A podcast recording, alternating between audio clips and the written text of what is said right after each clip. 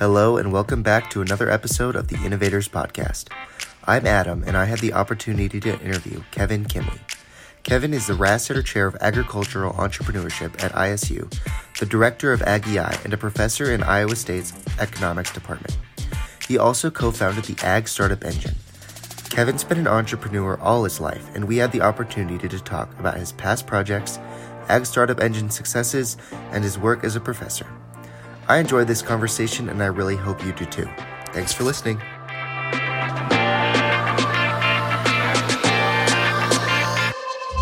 Hello, and welcome back to the Innovators Podcast.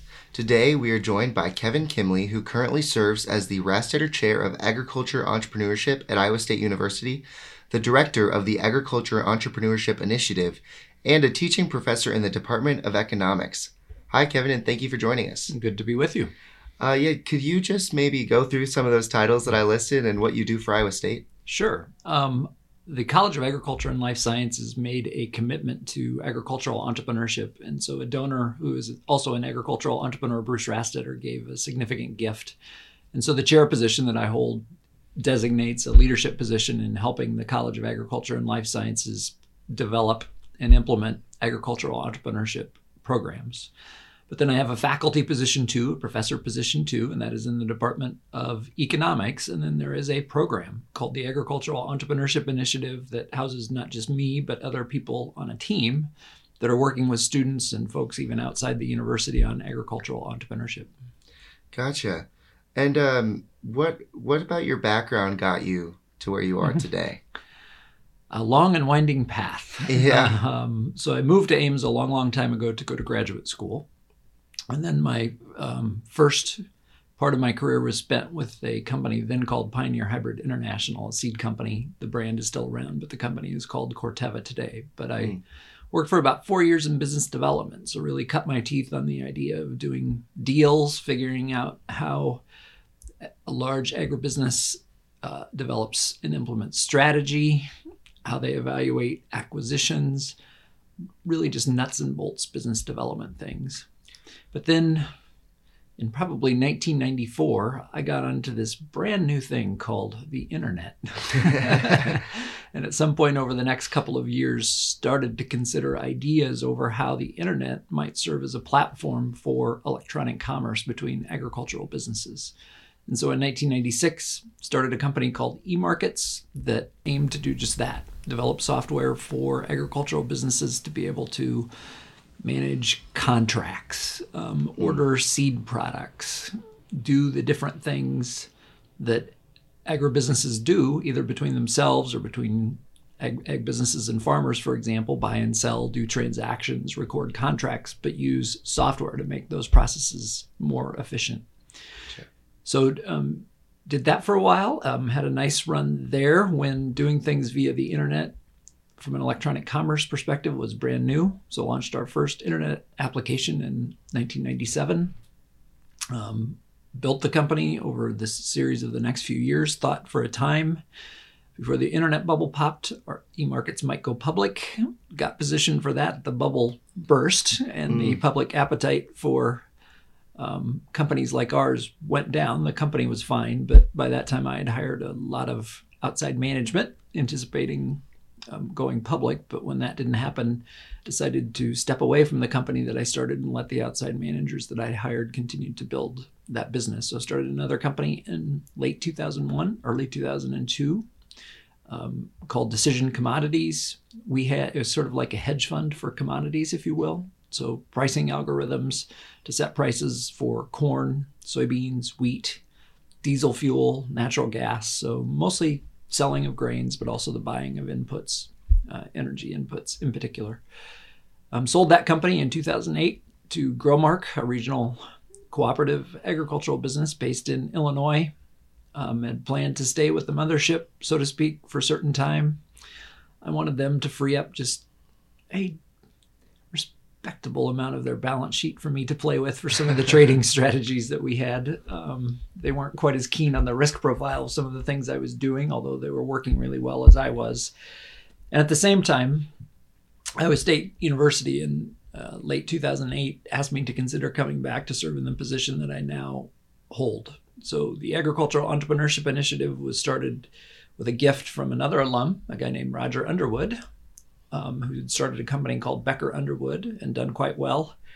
Um, Roger must like Iowa State for the investments and the time that he spends. Yeah. But um, if I'm remembering his story correctly, you know, he thought if there's one thing that could have improved his experience as an undergraduate getting his degree in agricultural business, it would have been to expose him to some of the ideas in entrepreneurship that ultimately would characterize his career in starting a company and growing it over the course of time. Mm-hmm. And so he started the Agricultural Entrepreneurship Initiative with a gift in the 2005 to 2006 era. I remember because I knew Roger and maybe a little bit like him. I thought it was so cool. I actually sent him a note in the mail, the old way, Yeah. postal mail. And I said, gosh, if I would have had that when I was an undergraduate, that sort of program, and maybe some really cool classes, maybe I wouldn't have made quite as many mistakes as what I've made. How cool is that? Exactly. And so, much to my surprise, um, and timing is everything when planning a rain dance, I sold the company, and so my time freed up. And Iowa State didn't consider my ADD characterized career as being a disqualifier, I guess, for coming back and teaching classes and developing programming related to agricultural entrepreneurship. Gotcha. Well, you've really kept busy over the years with all those companies and ideas. It's really cool that you saw what the internet was doing and kind of got on the forefront before, you know, it got as big as it is today. Yeah, and I think that's a big thing that innovators and entrepreneurs need to look for is you need to look for emerging spaces where you don't have to compete against more established players. Yeah. and you know and so the reason you do that yeah is to avoid competition hmm but of course the hard part is is that you will be trying to do things that probably nobody else has done before which is neat but that means it's hard Yeah.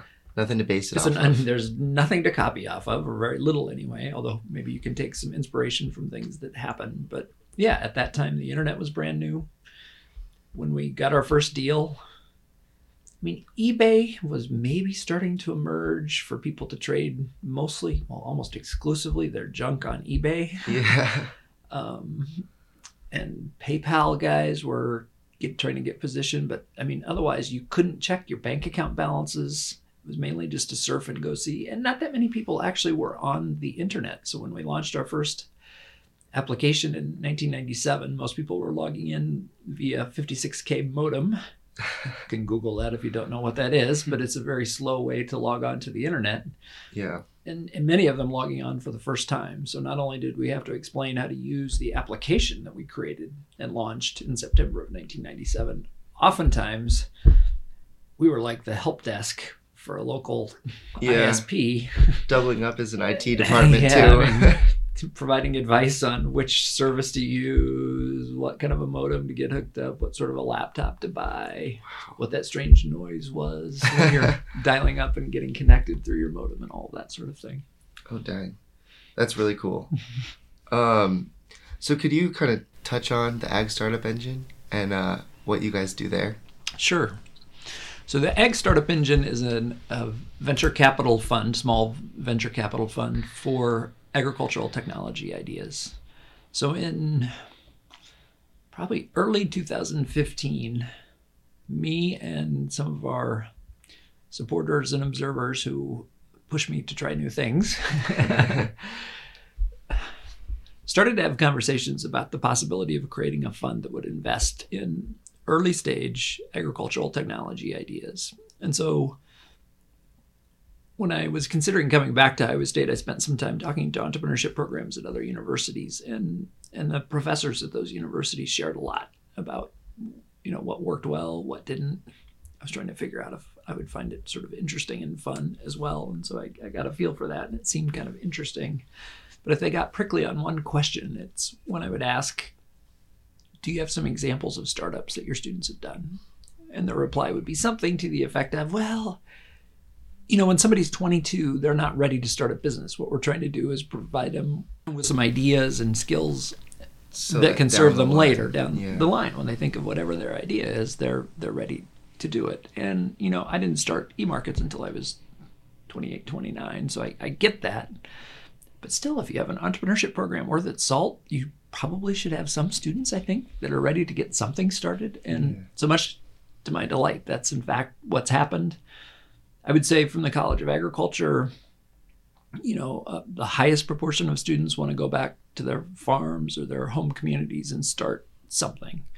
And if they figure it out right, um, it might be something that, from a capital perspective, they can do debt capital, you know, get a loan from a bank, and, and that's all cool. But we had some other smaller proportion of students that were interested in these higher risk and higher reward, potential reward ag tech businesses like I have done. Right. And so we mentored them along. Um, Iowa State loves to publicize when students and former students are working on cool stuff. So some of those students got some publicity. And we began to ask the question if we invested some small amounts early, would that help? And so we had an hypothesis that we would have three potential sources of, of entrepreneurs to invest in. First is a student from Iowa State University that's working on an ag tech business. Mm-hmm. Maybe they've made some progress with a prototype. Hopefully, they've gotten some indication from potential customers that they would be interested in buying but they're a long ways away from revenue. They're a long ways from probably being ready for some of the larger funds to invest. But at the same time, they're trying to figure out how to navigate what comes next. They graduate from Iowa State University, and they're usually, you know, talented young men and women. And so, if they spend any time looking, they probably get a job offer. Yeah. And so, you know, could we compete against a job offer? Right. and you know, and that's both from sort of a financial perspective that, but then, you know, a little bit of our audience is mom and dad, you know, who just want their sons and daughters to sort of make their way in the world. It's like, yeah. well, if they can have twenty-five or fifty thousand dollars from a group of credible investors, will that help? And and that's been the case.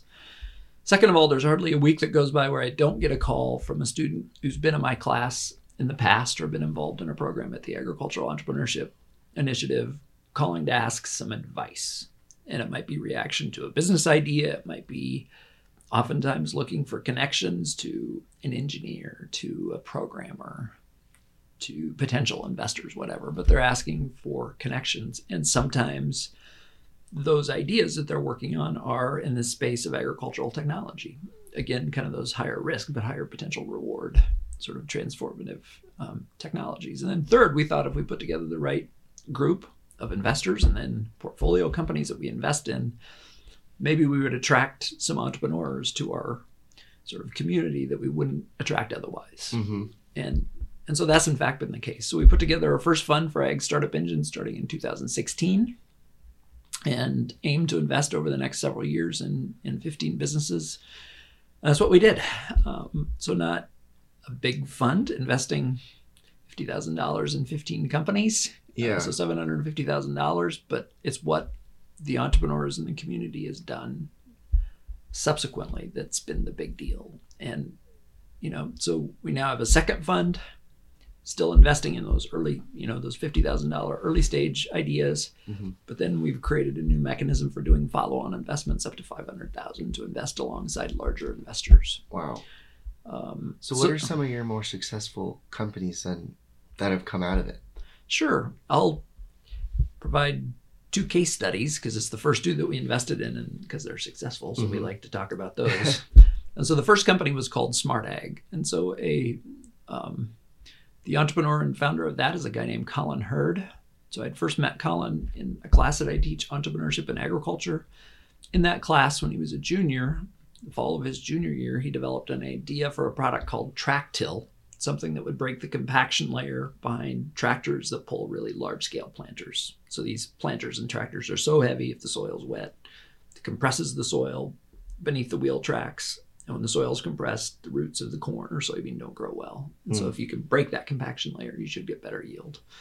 And so he developed a prototype his spring semester of his junior year, improved that prototype his senior year, made the decision to start Tractil, um, scaled that company for a few years after graduation, but then sold it in 2015 to Yetter. So as we were starting Ag Startup Engine, we had a few of the investors, but to go to other investors, a natural question that they ask is, what might you invest in? So yeah. I had some examples of either current student projects or like Colin. Anyway, I asked Colin permission, could I put what your next idea is. And at that stage, he was thinking of autonomous farm equipment, something, but didn't quite know what it was, but called the company Smart Ag. So I put them in our slide deck. Yeah. probably a month later, he's like, "Okay, I'm ready for my fifty thousand dollars." he's an aggressive guy. yeah. anyway, we didn't even have the fund put together, but yeah, we got the money put together before we even had the entity or anything figured out to get him going. Um, so in 2016, he got Smart Ag going. First $50,000 was from Ag Startup Engine. Um, probably a year later, after developing some prototypes for a tractor that could drive itself, so essentially developing autonomy software plus the hardware it takes to Right. kind of engineer. Um, he developed another seed round. Yeah, and within a couple of years, his first application for his um, software was an autonomous grain cart. So when a farmer harvests, you have a combine harvester.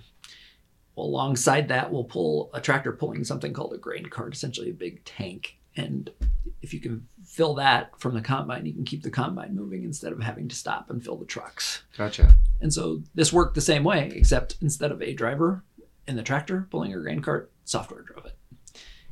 Really cool. Absolutely. And, and yeah. I mean, in some ways, it's sort of like, well, it's just another John Deere tractor pulling a grain cart, which is like, but then you look and like, there's nobody driving. Right. and it's just a little freaky. And I mean, that is like definitely going to be the, the future of farming Mm-hmm. from what it sounds like. I know John Deere's working on a lot of stuff like that. And it's, uh, it makes so much sense. I mean, you're only going to have so many people available on a farm. And Labor savings. Yes. Yeah. And and the nature of farm equipment probably changes over the course of time too. So anyway, he got that launched, was certainly one of the very early entrepreneurs to have something that was actually out in the field Mhm. working. Um, and then eventually in 2019, um, a company called Raven Industries, a publicly traded company that at that at that time publicly traded, it since has been acquired itself. But anyway, Raven bought Smart Ag in 2019. So he worked on the company for about three years, and then sold it uh, in, And- a, in a successful exit, as we call it, Yes. in the investment business. So that was the first one. Um, the second company we invested in is called Performance Livestock Analytics. So instead of crops like Smart Ag and livestock, and so their solution was putting software into cattle feedlots. Mhm. And so when farmers feed cattle at lar- fairly large scale um, feedlots, they mix various ingredient ingredients in a feed wagon and they get all mixed up and they put that in a truck and then put it in bunks that the cattle then eat from. And so what their solution did was first measure what was going into the feeder tank, what was getting mixed up, and if you punched in how much those ingredients cost, you would know what the value was that you were putting in your various bunks, and you could track that cost very carefully, so that for each pen of cattle, you essentially knew what your break even was. Exactly. And so they launched that, oh, 2017 or 18. Performance Beef was the name of their software product. And within two and a half years or so, they had more than all more than 20% of all cattle in the United States using their software.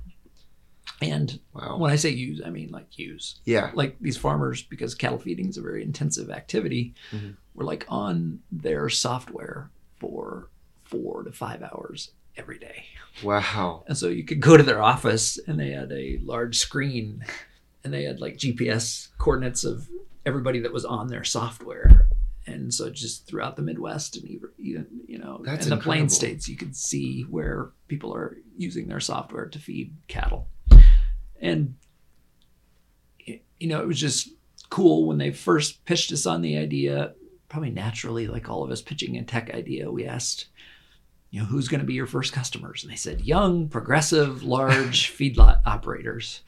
Well it was exactly wrong as it turned out. Their first customers were older feedlot operators and small feedlots relatively small. Um, But that makes so much sense. I mean, yeah, you're gonna older people are not gonna be able to do the job as much, and then smaller people can't afford as Well, they made the the, hands-on. you know they did a beautiful job designing the user interface of the software so that it was simple enough for people to figure out really quickly. And you know, so you'd see they essentially had it on an iPad, but a, a farmer's a cattle feeder's driving his feed truck along a bunk, and he's got his iPad and he's punching the buttons, keeping you go. track of everything. Yeah, then he can go figure out what his break even is on each pen of cattle and all that stuff, and make marketing decisions that keep hopefully make his operation more profitable, um, Yeah. but just more cool because yeah, they're you, you know you can manage what you measure, and so they could measure a lot more than what they could before. right. So in April of 2020, um, Zoetis, a large animal health company, bought Performance Livestock Analytics. Um, and so, yeah, for both those companies, um, founders, employees, and investors did well. That was really cool. And then, from an economic impact perspective, you know, we got two companies in the Ames community, Raven Industries and Zoetis, Mm-hmm. that we didn't have before, essentially through those acquisitions. Right. And so, anyway, that that's a case study of a couple of businesses that we've invested in. Um, our second fund, we aim over the next five years to invest in 40 to 50 Wow. businesses. So I think we've invested in nine, soon to be 10, probably 11 businesses so far. So in total, we've invested in almost 25 businesses to this point. But the companies have went on, aside from the exits, to raise, I don't know what we're at. We're probably over $80 million in follow-on capital. Wow. So the, you know, the entrepreneurs have done just really great work. So yeah, those investments are definitely turning out well for you guys then. Yeah.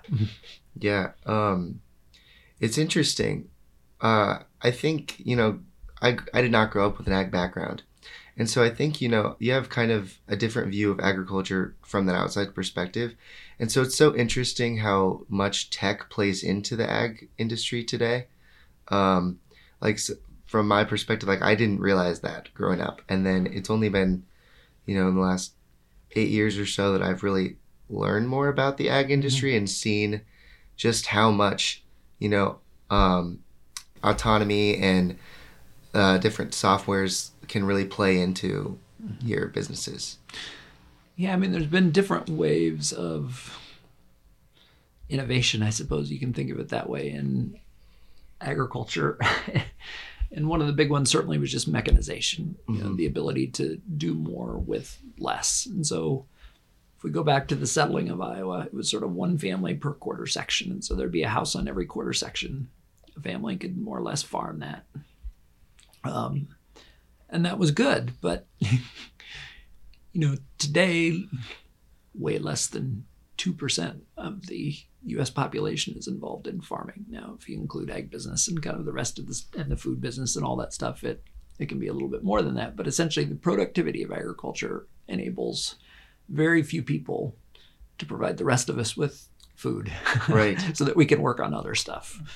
And, and, you know, ag technology is sort of the next step in the process.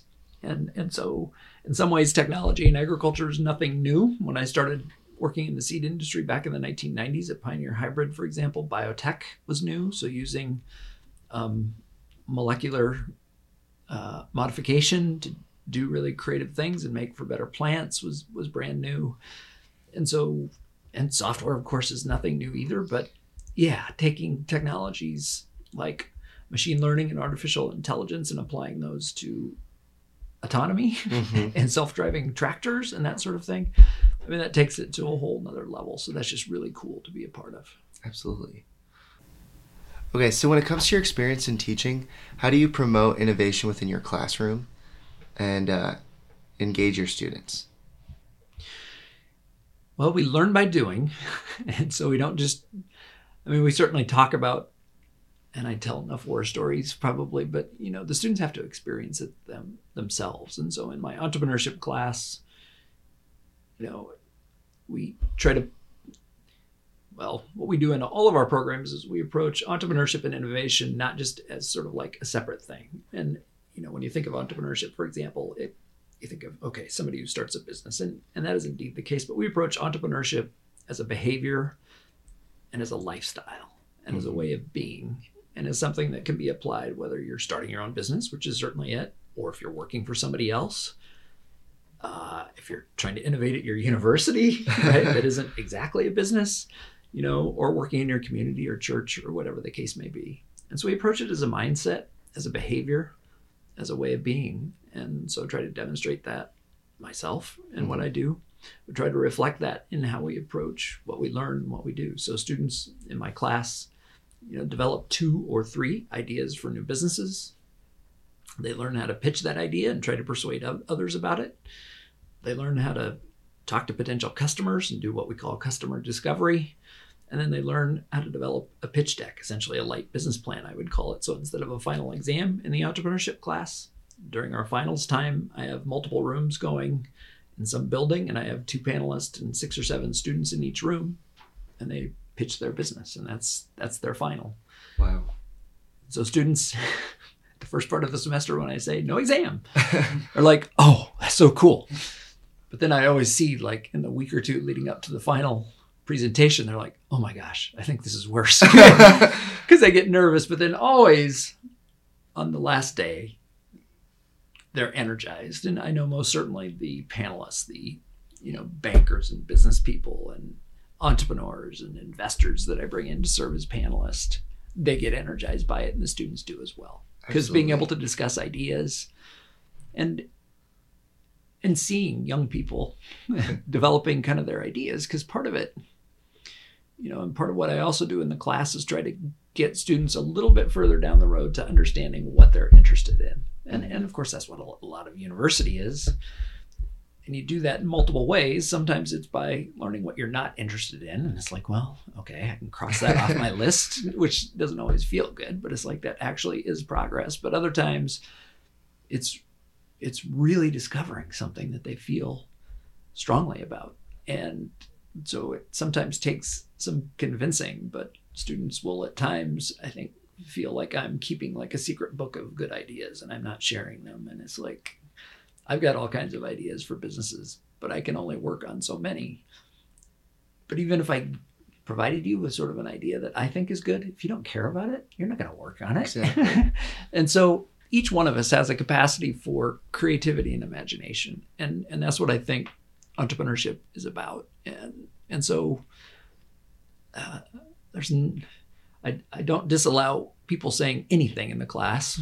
Mm-hmm but I will push back if students say one thing, because this happens occasionally, and that is if they say, "Well, I'm not creative." Mm. And like I'm married to an artist, and so I I know that oftentimes that's where it comes from. Like I'm not. I can't draw or make beautiful things. I can't sing. right. anyway, that's uh, when we think about creativity. I think oftentimes we think about it from an artistic perspective, and it certainly is. Mm-hmm. But I think beauty can be made in business as well, you know, yeah. in, in whatever corner of the world. And so to help students begin kind of that process of understanding where their creative space can be and what they deeply care about and what they want to spend time about is where we're trying to go with our courses. That's incredible. I think it's it's kind of cool that that you're emphasizing creativity so much just because I feel like you know, a lot of times I talk to people, uh, like other college students, and it seems like that a lot of their goal is just to get out quickly and make money as fast as they can. And I think, you know, if you're not creative or if you're not finding your passion, then like, what's it all for? and so I think uh, it's it's really cool to hear you emphasizing that so much in a class for entrepreneurship, where you know you're getting a lot of people that are probably having maybe that mindset at 1st mm-hmm. I mean, when I interviewed for this position, normally when a professor interviews for a position, you'll present your research program. Well, I hadn't done economics based research since I was in graduate school and I published some stuff, but it was pretty old by the time I came back here. So I said, What do you want me to present? And they said, Well, present your vision for what you want to do with the Agricultural Entrepreneurship Initiative and programs mm-hmm. in the College of Agriculture and at Iowa State related to entrepreneurship. And so I, I did that. And so a professor in the Q&A part of it asked an interesting question, and it was fine. But he said, "So our students who get degrees in economics or agricultural business, the two majors in the department, get really good jobs. I mean, like they get paid really well, and like the placement rate is like off the charts. Like everybody, yeah, gets a job. Like why do we need entrepreneurship?" and I said, "Good question. A little snarky, but good." he said, "I know." that students from this department and Iowa State generally do really well because I've tried to hire them at my companies and it's hard because I have to like compete with Deere and ADM and name, you know, whoever your big name companies. And right. oftentimes I can't pay quite the same or have to do heavier commissions or whatever. It depends upon the position, of course. Um, so I know they have alternatives and I know employers have to compete for them. But I know one other thing. I know that within three to five years, those same students who easily got a position and probably had competing offers are going to be sitting in their desk, their pickup truck, whatever, where whatever the nature of their position is, asking, "Is this all there is?" Mm. And that can come from a variety of different spots. Sometimes the company's not a good fit. Sometimes it's a bad boss. But oftentimes it's none of those things. The job's actually okay and it's reasonably challenging and engaging, but it's not meaningful. Mm. And so, you know, what do we want to do with our programs? Well, we want to equip students, hopefully, a bit better to understand what's meaningful to me and whether I'm working for somebody else or creating my own thing. How do I create meaning? And I think that comes largely from taking responsibility for bringing kind of new things to the world that leverage, you know, each of our kind of individual, I call them superpowers, but I think each of us has within us some really specialized, cool stuff that we can do. But oftentimes we're too bashful or fearful to like put those things into the world because it's sort of it's sort of like you have to put yourself out there Right. or express a confidence in yourself that our Midwestern humility doesn't, allow. Right. yeah. Right. Right. I think it's it's interesting. I feel like a lot of people just kind of put themselves in a box sometimes, Hmm. um, and they don't allow like something that they are really good at shine because it doesn't. It isn't as clear as you know someone who's really good at accounting or like has that uh, really great communication skill set. Mhm. Um, but yeah, that's that's very cool. I also, I also like how you spoke about how you can be uh, an entrepreneur while still working for a company or still working under someone because that's another thing that I hear a lot about entrepreneurship is like I want to start a business, um, which that's that's fantastic if you have the idea and the motivation to do it. But if you uh, there's nothing wrong or there's no way that you, but you can still be a- an entrepreneur while working under a boss. Absolutely. And yeah, the term entrepreneur sometimes gets used, and, and I don't care whatever you call the term. But, you know, if you are exercising those entrepreneurial skills and behaviors within an organization, even if it's a really big company or something like that, it's going to take you places. And if for some reason they don't value that, that really is not a company you want to be at anyway. you need to mm-hmm. find a new place and and and maybe that's part of what you know what we're trying to expose students to as well. I mean, it there, there there's the good side, you know, sort of the the the hero's journey of, of being an entrepreneur and bringing a new innovation to the world and sort of having the persistence and overcoming the odds that are against you and all of that. But there's sort of the other part in that the world, you know, the entrepreneur looks at the world and says, "There's got to be a better way." at something, right? Mhm. Whatever that is, to solve some problem. But often, but the world is always going to look back and say, not so fast. I mean, as entrepreneurs, we can look at the world and not like, you know, and think that there's an improvement, but it, you, you also have to respect the status quo. The world works the way it does for a reason. Now, you may not like the reason, you may not like the way that it works, you may see that there's an improvement, but the world tends to fight back. Mhm. and that can be circumstances, it can be just trying to overcome scientific or technical challenges, but oftentimes it's the people issues. Um, you know, and this happened to me when I had too much of a naive kumbaya sort of attitude at my first company. It's like, well, we're going to create e-markets and it's going to be this company that implements electronic software. And wouldn't it be great to work with the biggest names in agricultural business like Pioneer Hybrid, like Cargill, like ADM, like Bunge, Mhm. like Conagra? And the answer is, yeah, that would be cool. But I found out that sometimes those big companies don't like startup companies to play in their sandbox.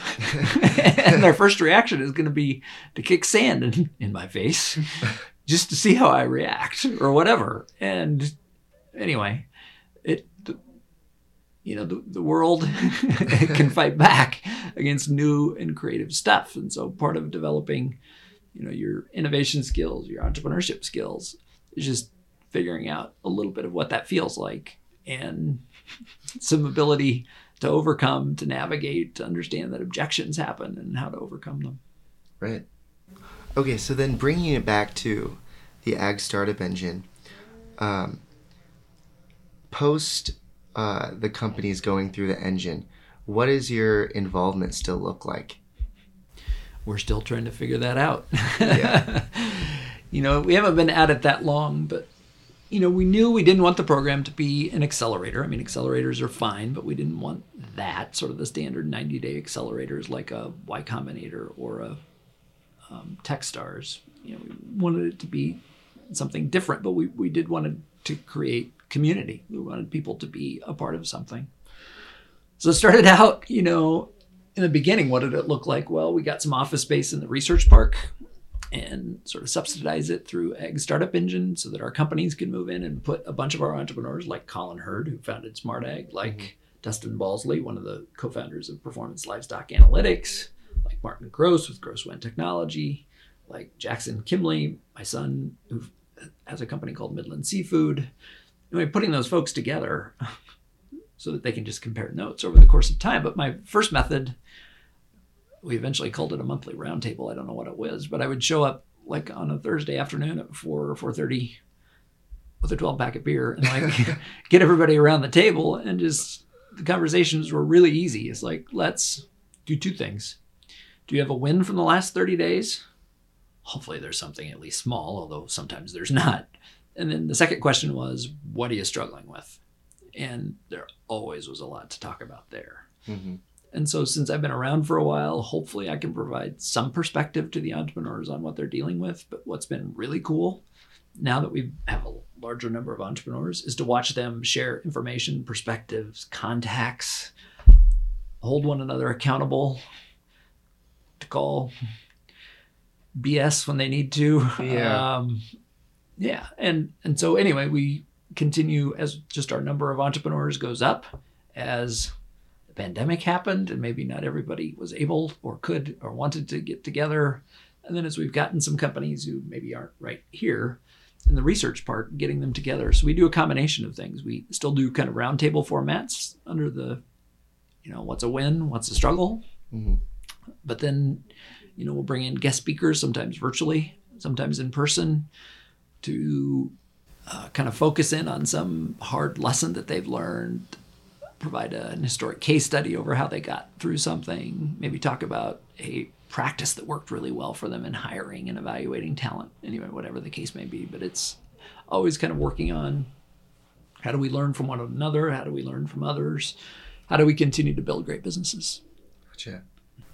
Yeah, I think the collaboration there is really cool. I've talked with a few incubator systems, and mm-hmm. it's it's cool to see, uh, yeah, the individual companies working with each other and these people that are trying to start up their own uh, industries and maybe they have contacts like you were saying that mm-hmm. and then it's cool to see people coming back to the program that helped them and help them help the new people get their start too i think that's really interesting mm-hmm. um, question where do you think you see the ag uh, ag startup engine in about five years.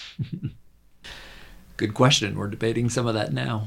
Um, you know, and this is beginning to happen, but hopefully we, the Ag Startup Engine, is a part of a larger regional network of investors working on early stage deals, you know, and so we're we're trying to affect what happens right here in central Iowa, but we're also trying to help develop capacity for deploying risk capital, you know, in our industry, agriculture, but in the Midwest. You know, the way that I count the Midwest, if you think of it as sort of Ohio, over to Nebraska, South Dakota, down to Kansas, and everything in between.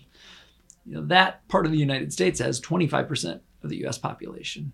It's got a disproportionate number of headquarters for the Fortune 500 companies. You know, so we've got some serious business stuff going here. And from an agriculture perspective, obviously a huge proportion of agriculture, but it's got four to five percent annually of venture capital deployed. And of course, San Francisco Bay Area, Boston area, New York tends to have 75 to 80% of all venture capital, you know, and there's a whole bunch of reasons for that.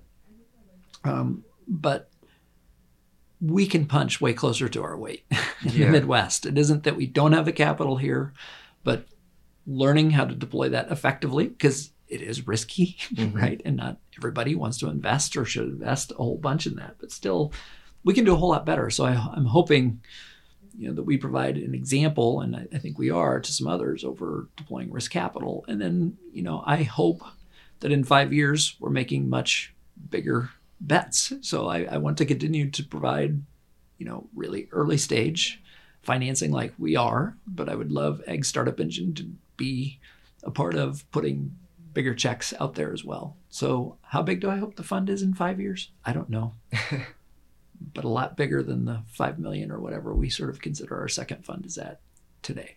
Right. Um, that that reminds me. You mentioned earlier talking about how you went around to different universities and to try to see how their incubators were working. Mm-hmm. Um, has anyone reached out to you since starting this program about a similar thing? Oh yeah. Yeah.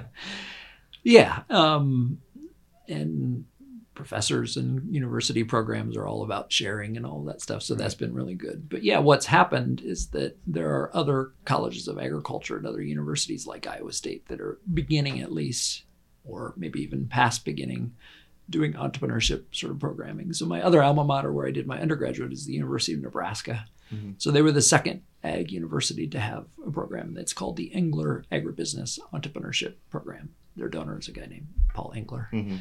Um, and so we love to collaborate with them. But I just recently returned from a meeting where you know th- there's an ag entrepreneurship program at Penn State University. There's they've started to do an agricultural entrepreneurship sort of programming in the ag business department at North Carolina State University. And so I spent a day with them several years ago to just brainstorm sort of what they could leverage and what they could do that was new. Yeah. And so it's cool to see that happening in a lot of different universities. Absolutely. Kind of does it kind of make you feel like your hard work is, is paying off. Um, It does. It does. Um, I mean, it. I'm an evangelist for entrepreneurship, whether it's in agriculture or anything else, I suppose. But I, you know, I strongly believe that America, when it's at its best, is entrepreneurial innovative. And and again, you know, I think oftentimes because it is such an American trait, it's like, well, of course, but you don't have to look very far in other parts of the world or look far back in history where the entrepreneurs, the business people, the tradesmen, the farmers were really looked down upon by others as it not being a worthy thing to do. right. Um, so, you know, continuing to build capacity in students that sit in classes or in our extracurricular programs, con- continuing to do outreach programs like Ag Startup Engine that actually have economic impact out in the world, continuing to speak on topics for doing things different. I think that's all important. You know, when I first was starting in 2009 here at Iowa State, I went back to Silicon Valley to visit with some of the former investors from my companies and to ask them, you know, what should a entrepreneurship program at a university worth its salt look like from, from your perspective? And uh, I went to an event at Stanford University that, of course, from a university perspective, is at the heart of Silicon Valley. And there was a venture capital kind of a conference thing going on. And I don't remember exactly what the panel was, but the gentleman was the head of the Consumer Electronics Association. So this is July 2009. So Mhm. think of the financial meltdown. That was, well, you probably are too young to remember. But anyway, there's a macroeconomic financial meltdown around the Mhm. housing crisis that's going on at the time. Right. Anyway, this guy's a free market sort of guy. And so he's on a bit of a rant against the government bailouts of private businesses like General Motors and some of Mm. those things. And so he talked about that his good friend had been CEO of CompUSA, that had for a number of years been a major force in retailing computer and computer equipment and software and stuff like that. But they had had to declare bankruptcy. They got in a bad way. And so anyway, he said that really hurt. Took out one of our really important members, but you know, that's the way it goes. and and I'm kind of shaking my head because I'm kind of a free markets guy. I'm like, yeah, you know, I'm, I'm sort of with this guy. I'm not into bailouts. And he says, you know, we don't want consumer electronics to become a moribund, not entrepreneurial industry like agriculture. They're like, hey, dude, wait a minute. I'm from agriculture. Are we not entrepreneurial? Anyway, he doesn't know anything about agriculture and and I get where the perception may come, the public perception around subsidy programs and stuff like that. Mhm. but it also, uh, maybe with a bit of a chip on my shoulder, said, okay, you know, maybe there are some ways that the industry that I've always worked in, agriculture, can be more entrepreneurial. And so be, being able to speak on those sorts of things, being able to celebrate the different thinkers and the change makers is part of what we do. But then, you know, again, equipping students who leave Iowa State University and go out and make things happen in the world be prepared to play that role in whatever part of the world they care about and go back to. Yeah, it's definitely a cool part of what I'm able to do. That's a, that's awesome. Um, you kind of touched on this a lot throughout the episode so far, but uh, our the last question that we really like to ask is uh, how would you define innovation? So, in your in your one sentence definition, how would you define innovation? Bringing new value to the world. Mm-hmm. so again, it's a flashback to when I first came to Iowa State University, but um, I went to the department chairs around the different departments in the College of Agriculture just to introduce myself and to kind of get their take and kind of create a vision for how we build out the agricultural entrepreneurship initiative. And so Paul Lasley at that time, who's retired now, was the chair of the Department of Sociology. And I'd known Paul from when I was a graduate student here and knew him from the community. And he's a very big character. And so we had fun talking. But um, as part of his role as department chair for sociology, he oversees the criminal justice major. So I don't know if this is where it came from. Anyway, he kept asking me questions around well, entrepreneurship is really about breaking rules, right? It's like, well, yeah, I mean, part of it can be, I guess, or breaking conventions, however you want to think of it. And he's like, well, what's what's like the difference between a criminal and an entrepreneur? Like, and I could not get him off of that. It's like entrepreneurs. anyway. anyway, the, what I couldn't articulate that day is this whole notion of, you know, what is an entrepreneur? Well, yeah, maybe they break some rules occasionally, but what are they trying to do? What's an innovator trying to do? They're trying to bring new value to the world criminals are extracting value from others, mm. no matter what the crime is. That's the fundamental difference. And so innovators are trying to find a way to, to bring new value to the world. But again, it's it's hard. It's difficult because it's new. because sometimes parts of the world don't want to see it because it may replace you know something that another mm-hmm. company or another person is doing you know or just people don't like change. That's true. As a general rule, right? Oh well, thank you so much, Kevin. Thank you for talking. Um, is there anything else that you'd like to plug or announce before we close out? No, just thank you for doing this. Um, you know, we've loved Ag Startup Engine, but anyway, the the research park and all the great work that businesses and entrepreneurs do there are just a fantastic part of the whole community and such an important part of, of trying to be an entrepreneurial, innovative community. Thank you. Yeah, thank you. Have a great day. See you next time. Okay, thank you. Mm-hmm.